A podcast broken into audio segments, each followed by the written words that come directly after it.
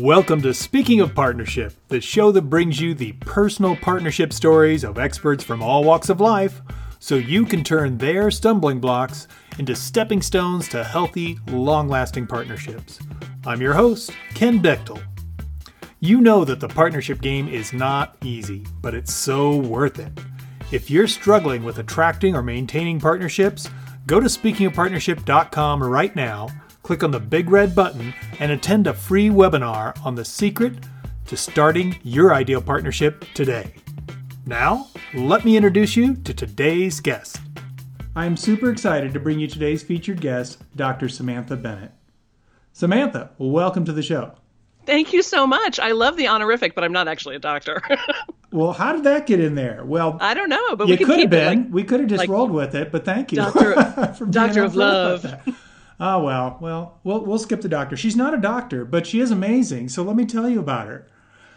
She's actually a fellow Midwesterner, just like myself. She's originally from Chicago. And Samantha is a writer. She's a speaker, an actor, teacher, and a creativity productivity specialist, as well as the author of the best-selling Get It Done, From Procrastination to Creative Genius in 15 Minutes a Day, which is an amazing book that actually Seth Godin, a very well-known man in this industry, said it's an instant classic and essential reading for anyone who wants to make a ruckus. That's pretty high praise. She actually has a latest book. It's even more recent, another bestseller, Start Right Where You Are, How Little Changes Can Make Big Differences for Overwhelmed Procrastinators, Frustrated Overachievers, and Recovering Perfectionists. I think we all fit into one of those three categories somewhere. She's also the creator of the Organized Artist Company, and she's dedicated to helping creative people get unstuck, helping them to focus and move forward in their goals. Samantha, do me a favor. Would you just take a minute and give us a glimpse into how you got started doing this incredible work that you're doing right now? Yes, it was completely inadvertent. I started out as an actor. So in fact, while I may not be a doctor, I have in fact played one on TV. And that meant that I was leading, sort of an actor's life in Chicago and then later in Los Angeles. A lot of projects and gigs and part-time jobs and full-time jobs and shows and auditions and running around all the time. Personally thrilling, creatively very satisfying, financially disastrous. And along the way, I got really interested in this question of how do creative people make decisions? Like, how do you know what to do when there's no right way? Mm. There's no formula. There's no roadmap.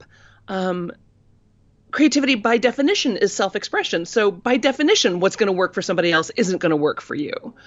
And creative people generally have a lot of talents and skills, a lot of ability, a lot of ideas. So they're standing there in this space of like, well, what do? Should I have a podcast? Should I do YouTube videos? Should I stand on the corner with a sandwich board? How do I grow my business? How do I attract people to my work? How do I find fans and clients and friends and partners? And I have a mind that's good with systems, so I started to come up with all these worksheets and inquiries and little imagination games and, little decider sheets and things so that people could really start to hear their own inner wisdom and intuition and really make the decisions that were right for them and their own path. That is fantastic. And I love what you're talking about there because obviously here on Speaking of Partnership, we talk about all types of different partnerships, whether it be professional, romantic, you name it. And one of the things you just said is so, so powerful. I want to repeat it, that, what works for someone else isn't going to work for you if you're really tapping into your own creative gifts because, like you said, by definition, they're unique. Right, exactly. So it can be, and conventional wisdom works for conventional people doing conventional things. So for things like how often to get your oil changed, yes, that you should obey conventional wisdom. Like, do that. Get your teeth checked. Do that. But, how do you find a partner? How do you find a lover? How do you be a great parent? How do you be a great artist? How do you get your creative voice out into the world? That is by definition unconventional. So you're going to have to you might want to know what the sort of rules are, but mostly so that you can ignore them. Well, it's the jumping off point, right? Yes. Like you said, I mean, a great example, right? Get your teeth checked. But everybody has different teeth health, right? So you could go and go, huh, I never have to do more than a checkup because I've never had a cavity in my life. The next person's like, I always have a cavity. Well, then it stops as soon as you do the checkup. Everything else is your own version. That's right. Absolutely. So let me ask you this, because one of the things that I found in doing this show is that people tend to have kind of a, I call it a guiding principle. Some people call it a, you know, a mantra or a quote that they reference, but it's like that anchor point, that thing they come back to when they feel like they've kind of got off path in their partnerships in life. What's that for you? Well, my big guiding principle is a quote by one of my favorite writers, a Danish author named Isaac Dinesen, which the cure for everything is salt water, sweat, tears, or the sea. You might know her from Out of Africa. She wrote Out of Africa, right? So the cure for anything is salt water, sweat, tears, or the sea. And to me, particularly when I feel off track, one of those three strategies is almost going to work. Either sweat in the sense of buckle down and work harder, or sweat in the sense of just go get sweaty, like go to CrossFit and work out, because it's amazing the clarity of mind you get when your body is physically exhausted. Yeah. Cry it out. Like fighting off your feelings and trying to keep them locked in a box. Raise your hand if you've tried that strategy. You know?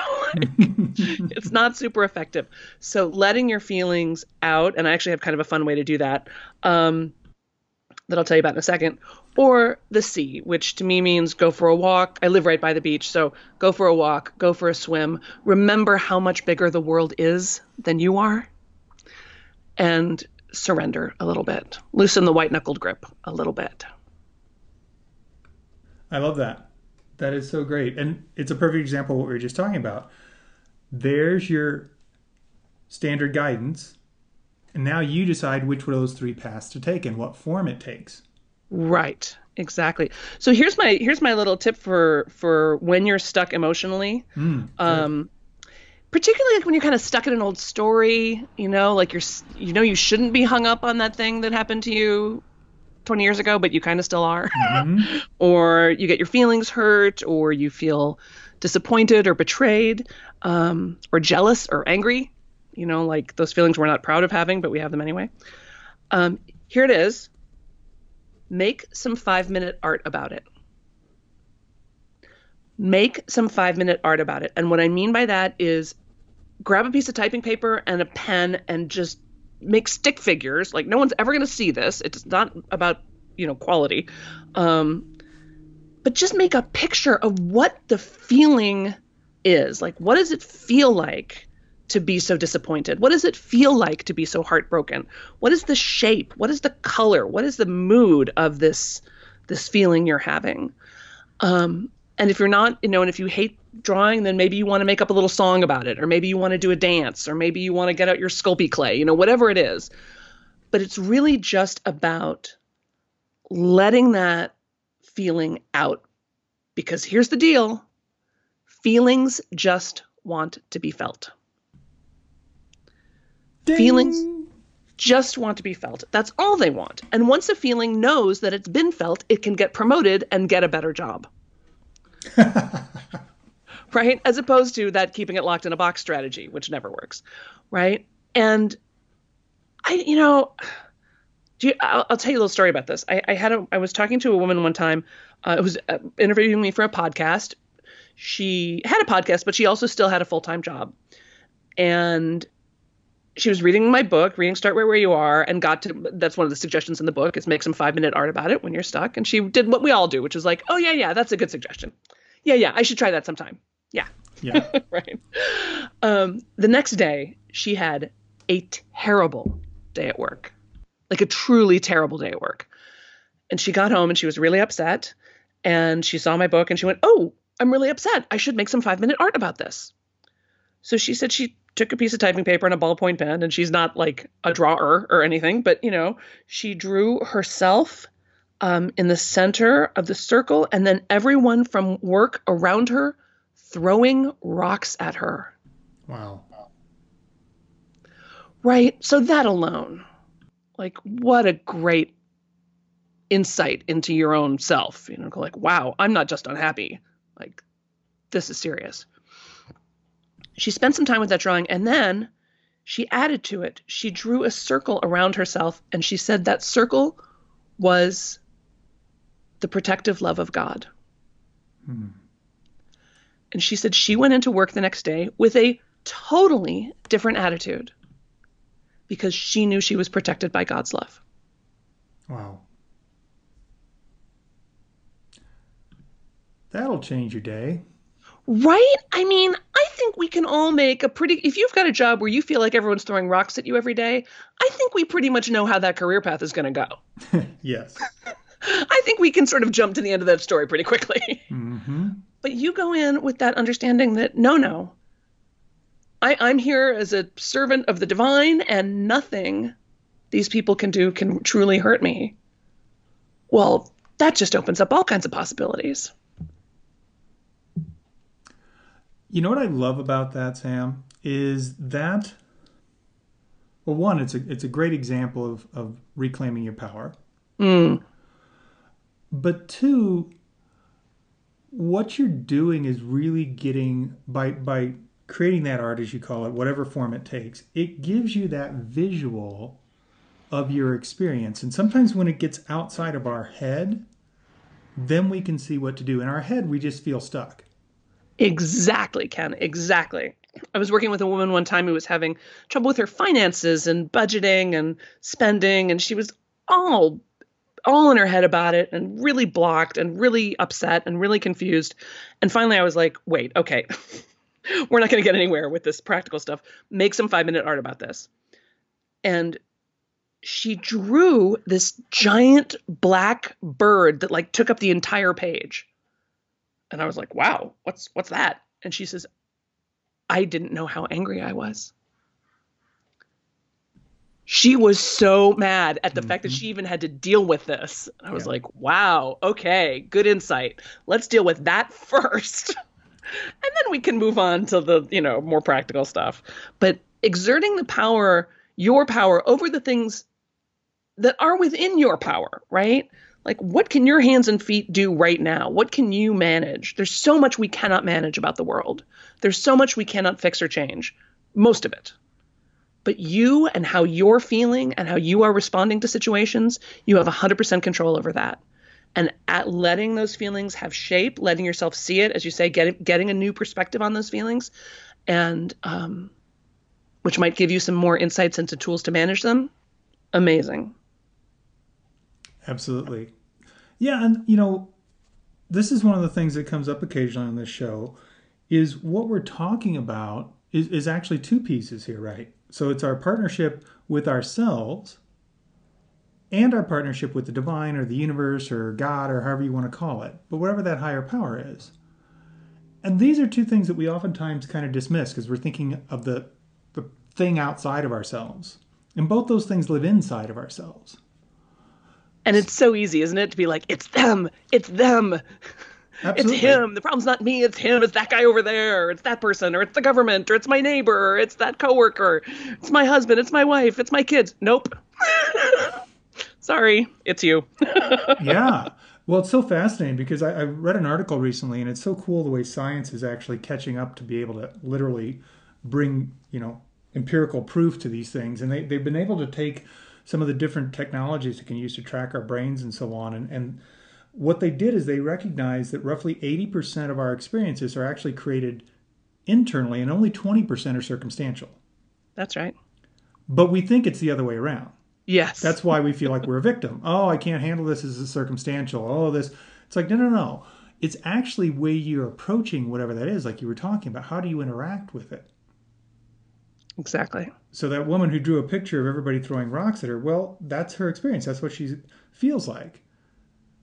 Well, she can go, oh, I'm a victim. That's just the way it is. It's a shitty job place. I'm never going to like it. It's going to be terrible. Nobody likes me.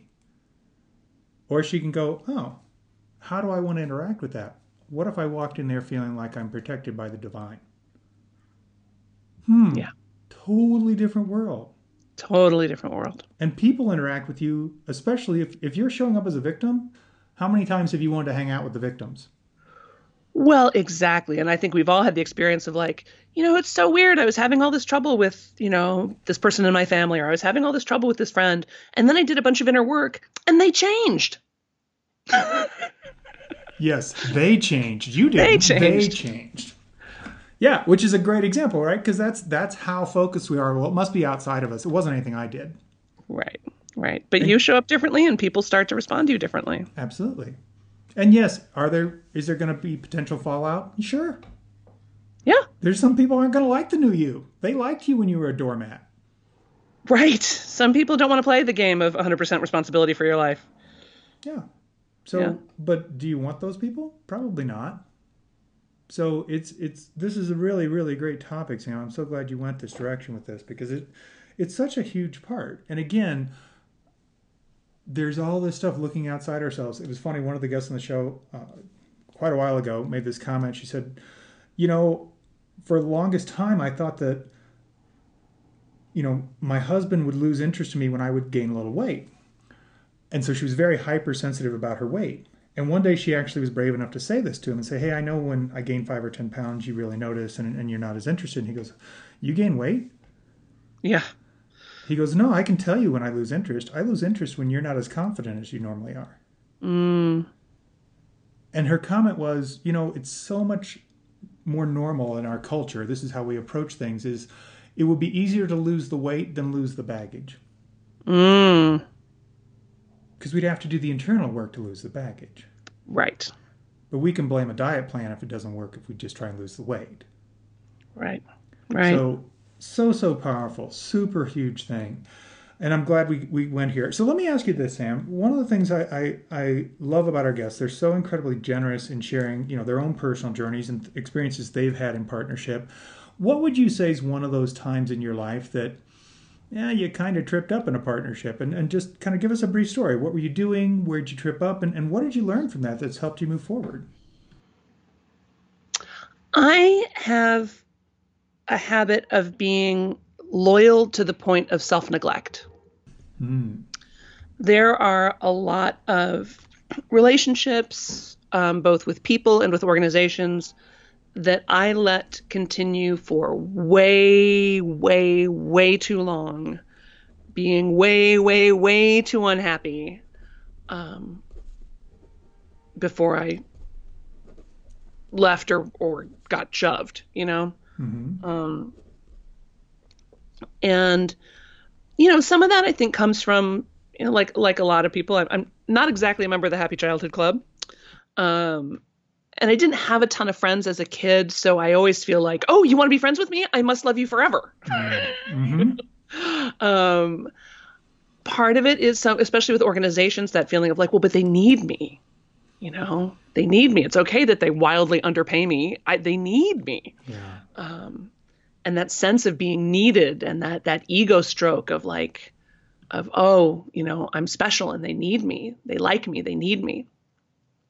Being willing to walk away from the feeling of being liked, of being needed, of being right, of self-martyring. Oh, dude, show me a cross. I will get up on it. Like my urge to self-martyr is insane sometimes.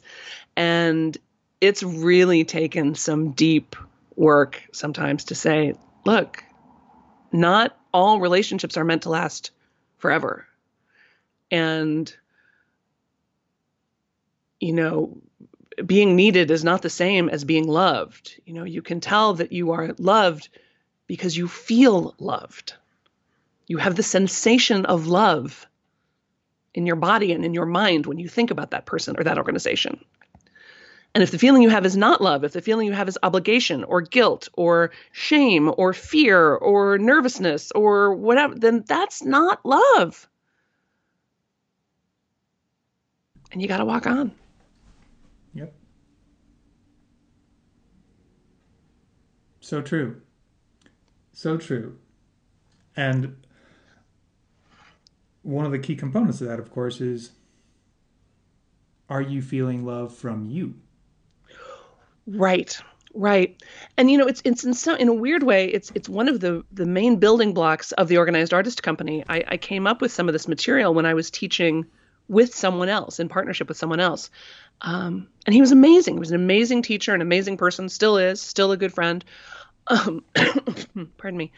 But I started to come up with this new material and wanted to teach under his auspices. And I started to do that, and they got really pissy about it. Like somehow I was taking money from them, even though I wasn't. I was bringing money into the business, but they didn't see it that way. And so finally I was like, okay, if you guys are going to make it this hard, then I'll just go teach it somewhere else. So I started to teach, like, you know, in a church basement in Van Nuys to 12 people at a time. And I might have charged them $75. But thank goodness, you know, thank goodness. If they had made it easy for me to stay, I'd still be there. I would never have grown this business. I would never have sold, you know, 40,000 books. I would never, none of that would have ever happened. So sometimes what looks like a kick in the pants is actually a really loving invitation. Absolutely. Absolutely. And, you know, it's funny. I had a friend of mine say this once. He said, you know, I've unfortunately had a pretty good number of relationships that have fallen apart. And he goes, but one day I sat down and I was thinking about them, and I realized each new relationship was another step up. Mm. And I'd never gone backwards. I'd always gone forward because I learned from that. There was some gift in that relationship, whether it turned out the way I thought it would or not. And I'm a big fan of, you know, relationships may change. People may come and go from your life, but the love doesn't go. I mean, I've been divorced twice. I like to think that I'm pioneering the field of loving, amicable divorce. I may not have had fairy tale marriages, but I've had fairy tale divorces. Mm. And I love all my husbands. You know, I wouldn't trade our time together for the world. You know, I'm sorry that we're not still married in the way that we wanted to be, but, you know, some things come to a natural conclusion, and it's important, you know, this idea of sunk costs, right? Mm. Like, oh, I should stay married because we've been married all this time. I've invested so much. This is faulty logic, and it's really hard to understand, for us to understand. Economists understand it, but we don't understand it because it gets us emotionally, right? Yes. A feeling of like, you know, but I spent so much on it, or I've invested so much time in it. That's not actually the criteria by which you make the decision. The criteria that matters is this: knowing what I know now, would I make the same decision again? Knowing what I know now, would I make the same decision again? And a couple years ago, this is speaking of partnership, a couple years ago, I was having some difficulty with a very old friend of mine. We'd been known each other since college. I mean, we'd been really close since college, and she'd always been kind of a difficult person, and sometimes made it hard to love her. and finally, you know, things kind of reached a breaking point. But you know, it's hard to find people who've known you for 30 years, right? Mm-hmm. You know? Those people aren't so thick on the ground. So I was like, oh, golly, you know, I hate to sacrifice this relationship, even though it's feeling less and less like a loving relationship. And then I thought, well, knowing what I know now, would I, you know, become friends with her again? And I thought, knowing what I know now, I don't want to sit next to her on a plane. Yeah. And so very, you know, lovingly and regretfully, I said, you know, we just can't, I love you and we can't be friends anymore.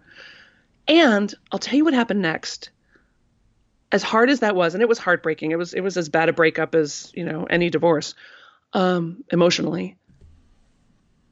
But all of a sudden, all these other friends of mine started showing up for me in the most unbelievable of ways I never, giving me support I would never have asked for or have anticipated. And I don't know if it's causal. Like, I don't know if, you know, because I let this one relationship go, there was room for these other people to be more closely involved with me or be more helpful or loving to me, or if I was just noticing it differently because I'd done so much thinking about what is the nature of friendship. But it was amazing. And I was like, wow, so this is friendship. Oh yeah, this is better. This is better. I like this better. Yeah, I love that example. I absolutely love it. And I would argue that it was causal. And here's why I say that. One is you stood up for what you needed to be your best. So you showed you respected yourself where you hadn't with the difficult friendship. Mm-hmm. So these people knew they either needed to treat you that way or they were going to have the same consequence. Mm. Even if they didn't know the story, energetically, they picked up on this is not the same version of Sam. Mm. So they recognized the value in what it cost to play in that arena. Yeah, I'd buy that. And it was a lot like quitting some of those crappier jobs when I was younger, that realizing that so much of what I was getting out of that quote unquote friendship was that feeling of being needed. This was a person who was often in crisis. This was a person who always needed my help and my advice. Yes. And I've got a big red I'll help button right in the middle of my chest, right? I'll help. I can help. I'll save you. And once that dynamic started to be less satisfying to me, there kind of wasn't a relationship there. Yes. And what you just described, Sam, I call it when your ego grows up. That's right. So your ego is getting fed like mad being the fix-it person. Oh, I'm so important. Boy, I'm right? so important. Build my ego. They love me because I come in and do everything. And finally, your ego went, I hate that job. This is exhausting. Yeah, that's not fun. How did I get that job? Oh, I asked for it. Oh, right. I'm giving it up. Yeah. So yeah, absolutely. And all these pieces, again, are how we show up as our best version to be the best partner we can be. So we have to own those things. And yes, they're difficult. And there can also be times where you have that conversation with the friend or the lover or whatever, and they go, I had no idea. I'm bringing it. Now, that doesn't mean if they keep telling you that and never doing it, that you keep believing them. Right. But we definitely give people the opportunity. I mean, sure. She was not surprised, Yeah. And that's the thing. You just said it. Normally they aren't. They know they're not showing up the way they need to. They know they're not treating you the way you deserve. But you're letting them. Right. So if you stop that, they go, oh, either I'm going to step up or I'm going to step out. Because I'm like, you're right. And I really have no interest in bringing that. Okay, right. Cool. Let's part friends. Bye. Exactly. Bye. And that's what those boundaries are, because you set that tone and say, look, I'm showing you what's required. Yes. Because I respect myself enough to require you respect me as well. Yeah. That's huge. Huge stuff. So let me ask you this, Sam. When you think about, all the different types of partnership, I mean, it's great speaking with you from the viewpoint of when you were an actor, right? Because everything you're doing there is a partnership with the characters and with the director and everybody else. What's one of those moments that you think back on it and it's just like, it's one of your proudest partnership moments where you just like, you can't help but smile and go, man, that was cool. I one of the ones is actually sort of happening right now. You mean this interview? Thank you so much. That's yes, that's what I mean. That was my ego. Sorry, that was my ego. That was just me and my ego jumping in. I, and this,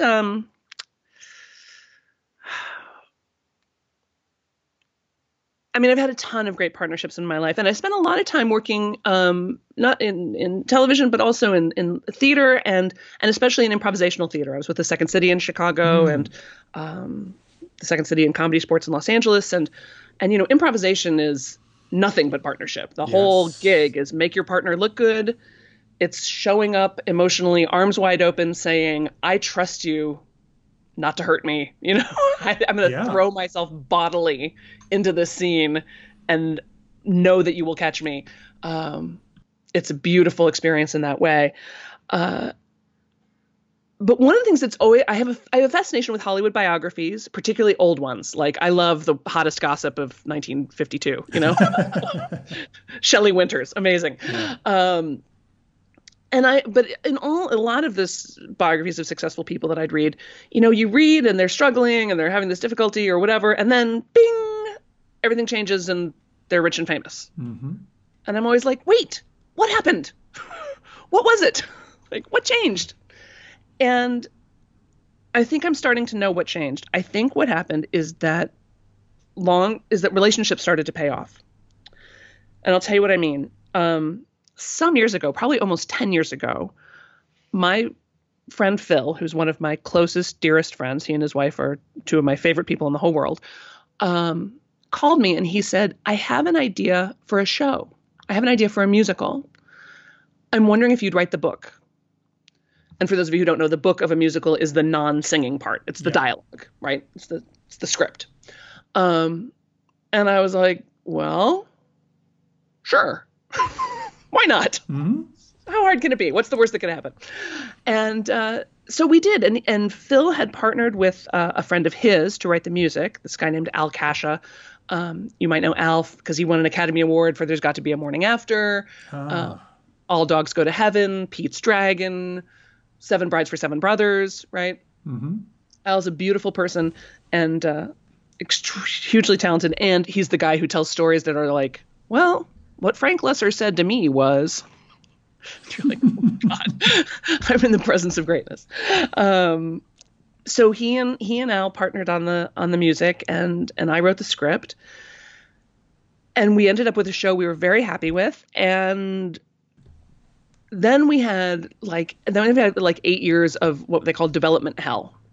Mm. Oh, it's happening. No, it's not. Oh, there's an investor. No, there isn't. Oh, there's a check that's in the mail. No, it's not. Oh, there's a contract. No, there's not. Oh, there's another producer. No, there's not. Like, endless. Now, I've spent enough time in Hollywood that I was not that surprised by all this. And I certainly know better than to get too excited when somebody says, oh, it's happening. Yeah. I'm like, I'll believe it 6 weeks after the check clears. Thank you very much. Mm-hmm. But the show is now opening in November at the El Portal Theater in the North Hollywood Arts District in L.A.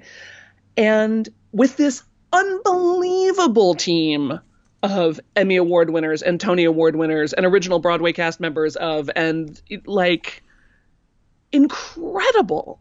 And I am being borne along on this wave. You know, now I'm just the writer, right? My job is basically done. But it's hugely exciting and it's so fun to see how the whole thing has come together over time. And I'm so proud of it. I can't wait to see what happens next. But I think that's, you know, when I write my big biography, I think it's going to sound like 8 years ago we wrote a show and then bing, it got produced and was a huge hit and there you go. Yeah. Yeah. That's all it gets is one line, the struggles. Yeah. But I know that part of the reason it succeeded is because the relationship that Phil and I have and our faith and trust in one another, mm-hmm. and are knowing that the relationship is always paramount. I would sacrifice that show in a minute for our friendship. You know, if there was a choice, there's no choice. And that kind of deep love, honestly, and mutual respect is hard to come by, but so, so valuable. Yeah, that's a great example. And will you tell us the name of the play? I will. So it's a tiny little love story. It's the most charming, lovely little show of all time. It's two people. It's set in Hollywood, 1949 to 1952. And it's called In a Booth at Chasen's, the real life Hollywood love story of Ron and Nancy Reagan. Oh, wow. And the thought that Phil had was, you know, because these two people met and fell in love, the history of the world was changed. And I'll add to that, and you didn't know this, but this is a true thing. Ronald Reagan was my father's Sunday school teacher. Shut the front door. My dad grew up in the town he went to college, and he was a Sunday school teacher when he was in school. In Eureka? In Eureka. I just got chills. Ken, that's amazing. Isn't that wild? That's wild. Yep. Small world. Yeah, and I think he was United Church of Christ, which is the church I grew up in. So he's one of those liberal Protestant, we love everybody kind of churches. Yes, and his mother was very active. That's amazing. Yeah. What do you know about that? That's so funny.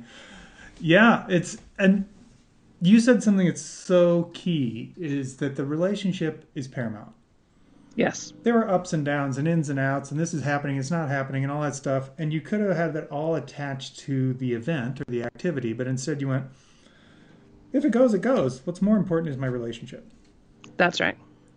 And a lot of times we get attached to the what I call the forms. Oh, It's got to look like this. It's going to turn out that way. We have to go on this vacation, whatever, or else it means our relationship's garbage. No, that's just a thing. It's just something we got attached to. But you know what? What's the more important thing? That relationship. Yeah. Really. And cool. Really, it's one of the things that helped me decide to move from Chicago to LA is as bad of a rap as LA gets in the world. It is jam-packed with some of the most talented people you will ever meet in your life. Mm-hmm. And they live here because they have to live here, because this is where the work is. And so that opportunity to get with them, you know, in their off time, to get with them on their passion projects, to get with them in the backyard of somebody's house at a barbecue, is so enriching and so amazing. You know, that thing of, you know, you're the average of the five people you spend the most time with. Mm-hmm. Moving to a place where there's a high concentration of people who are excellent at what you want to be excellent in will seriously up your game. Absolutely. Absolutely. Yeah. And it's true in anything, right? And I mean, if we're talking about partnerships, if you hang out with the people who complain about their partnerships, you get really good at being a complainer. Mm-hmm. And you think you're justified and everybody does it. No, your five friends do it. That's not everybody. But you spend most of your time with them because it validates your invalidation. Yep. And this is so easy to slip into. So this is perfect because it circles back to what we started with, right? Getting really clear about owning those experiences you're having, doing the 5-minute art, getting clear on that and going, oh, I'm actually really, really angry. Yeah. Oh, maybe if I addressed that, things would change.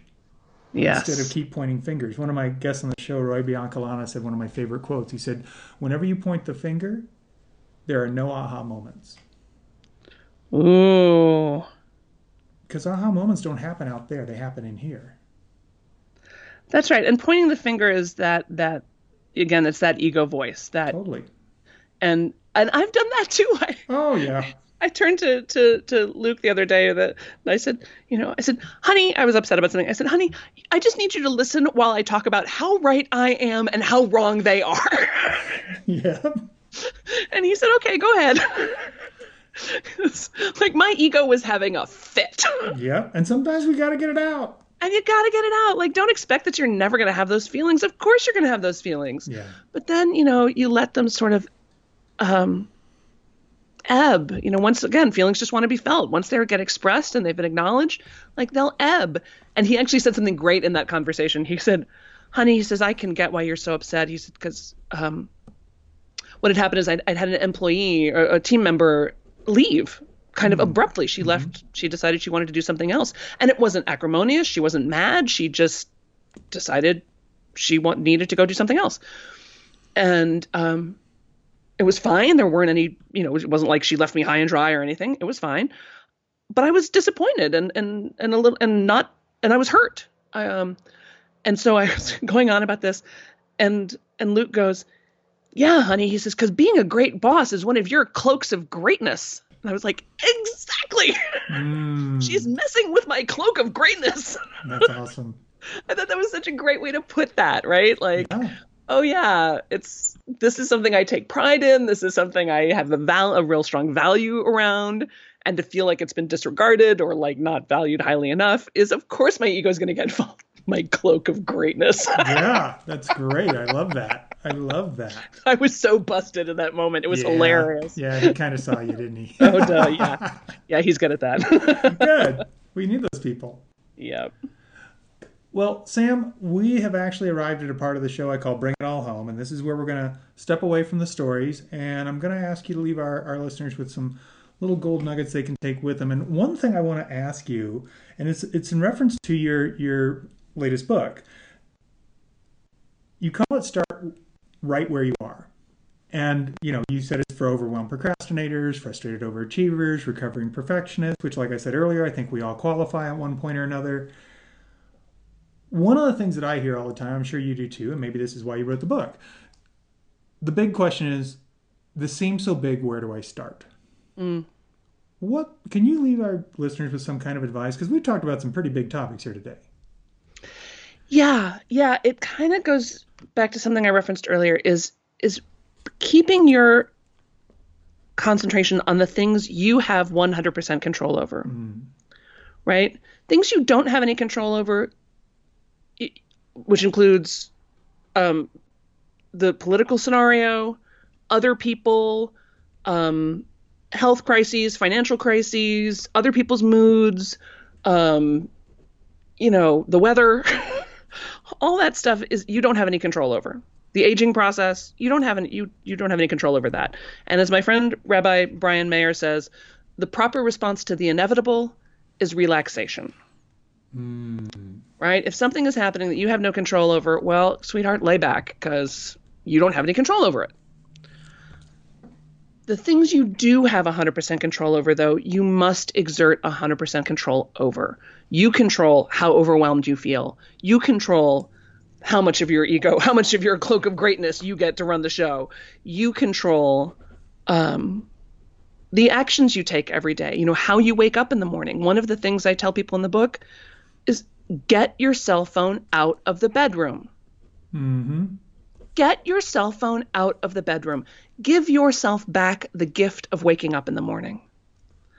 Those first couple of seconds even before you even open your eyes and you're just coming to wakefulness, it's such a beautiful time. And especially for the sensitive person, the overworked person, the creative person, you need that time. And so to take a couple of minutes to just breathe and stretch and cool side of the pillow, mm-hmm. cuddle if there's somebody to cuddle or an animal to cuddle, let yourself luxuriate in the waking up process.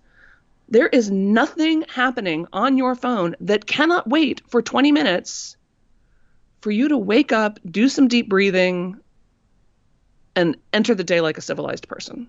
Mm-hmm. And when I hear from people like, oh, I'm so overwhelmed. It's like, no, you're letting yourself be so overwhelmed. You are overwhelming yourself. Absolutely. So those little steps, like getting the cell phone out of the bedroom. And I know people are like, no, I've got teenagers. I have to keep my phone on. Fine. Put it by the door. Just get it off the nightstand, you know? What you eat,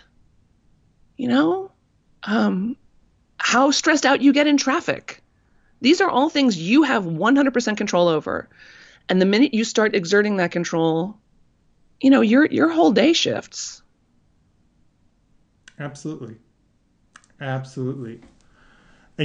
it's great because your comment that you shared about, the proper response to the inevitable is relaxation. I hear this all the time, right? There's all this advice out there. Well, you have to lean back. It's like, no. That's not about everything. That's being a victim. Right. But yeah, there's things that are inevitable. If it's going to rain, it's going to rain. You can't really change it. Yeah, and it's not personal. Yeah, it doesn't matter if you had a picnic plan. God didn't go, ha ha, you have a picnic, I'm getting you. That's not how it works, right? God didn't send you here to make fun of you. It's like, what are the things? And it's, it's inevitable that this guy's going to be a jerk. Really? That's victim mode. That's giving up your power. I had a friend of mine, it's funny because you said the weather, and I had a friend of mine who lived in Calgary and right in the middle of Canada, and he grew up there. He was tired of the extremes in the weather. And we were talking about it, and I said, well, you can't really do anything about the weather. He goes, sure I can. And I was like, wow, I can't wait to hear this. Mm-hmm. And he goes, I'm moving. There you go. And so he moved to British Columbia, and he couldn't be happier. And it's like, yeah, the weather's inevitable, but my living here is not inevitable.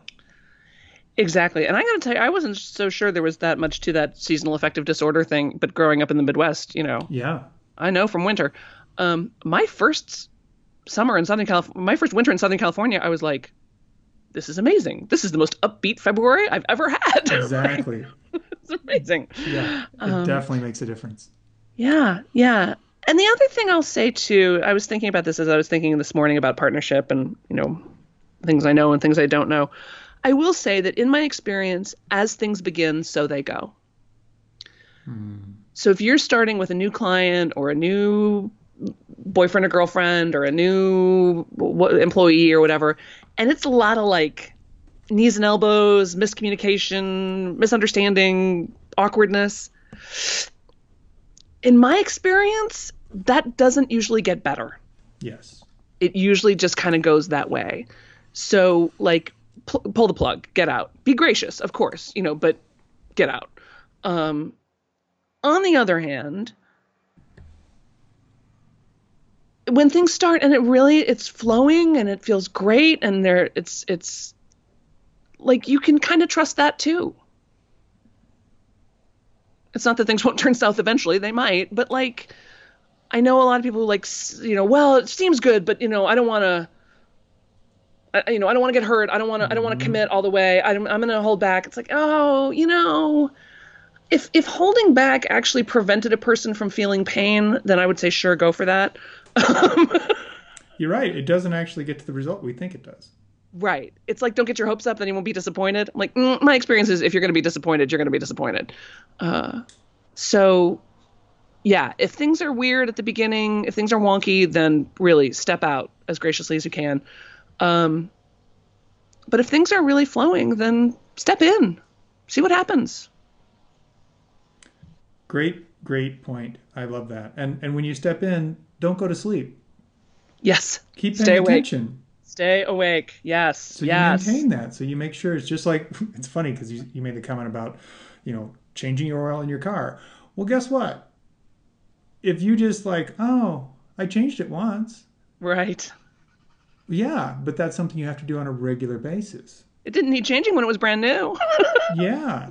They didn't, you know, I had a friend actually in college who burned up an engine in a car, and it was a guy.